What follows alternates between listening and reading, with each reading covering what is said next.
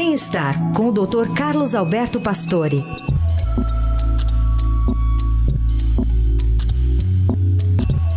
Seguimos falando de saúde por aqui. doutor Pastore, bom dia.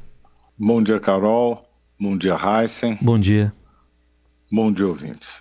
Queria que o senhor falasse um pouquinho para os nossos ouvintes sobre os efeitos da cafeína. Muita gente busca, né, é, é, os, os, os efeitos, né, que ela produz num café, mas fora disso também tem muita procura, né, doutor?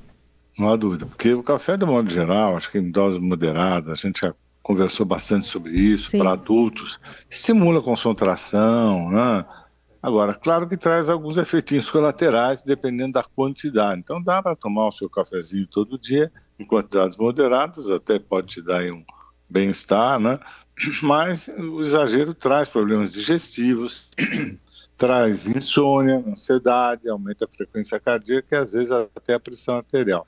Mas a preocupação é a cafeína agora dos energéticos isotônicos para os jovens, né? Porque além de refrigerante, chá, chocolate, eles estão presentes em outras sub... substâncias, essa substância está presente em outros elementos do dia a dia.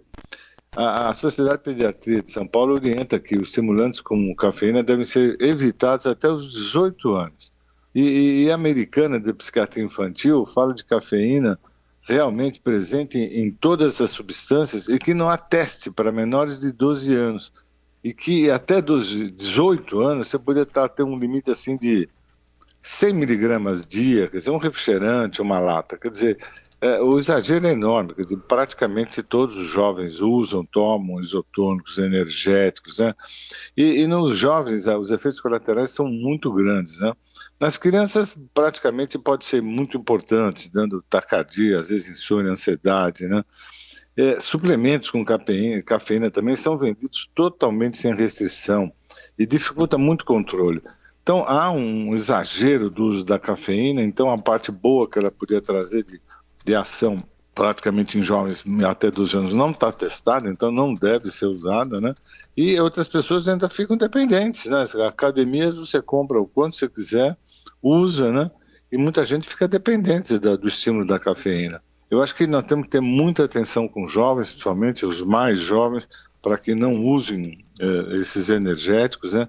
E os mais aí até os dezoito anos já usam dentro da bebida, quer dizer, é uma quantidade de cafeína enorme e tem relatos gravíssimos de pronto-socorro, de americanos mostrando quantos, quantos os jovens chegam lá em estado de taquicardia, de alterações cardíacas importantes. Então ficar de olho aí na cafeína. Tem uma quantidade certa de cafezinho, doutor Pastore, por dia? Olha, eu vou te dar um número que, pelo menos, eles têm trazido toda, toda a descrição. Você pode tomar, sei lá, três xícaras de café por dia, sem ter grandes repercussões, né?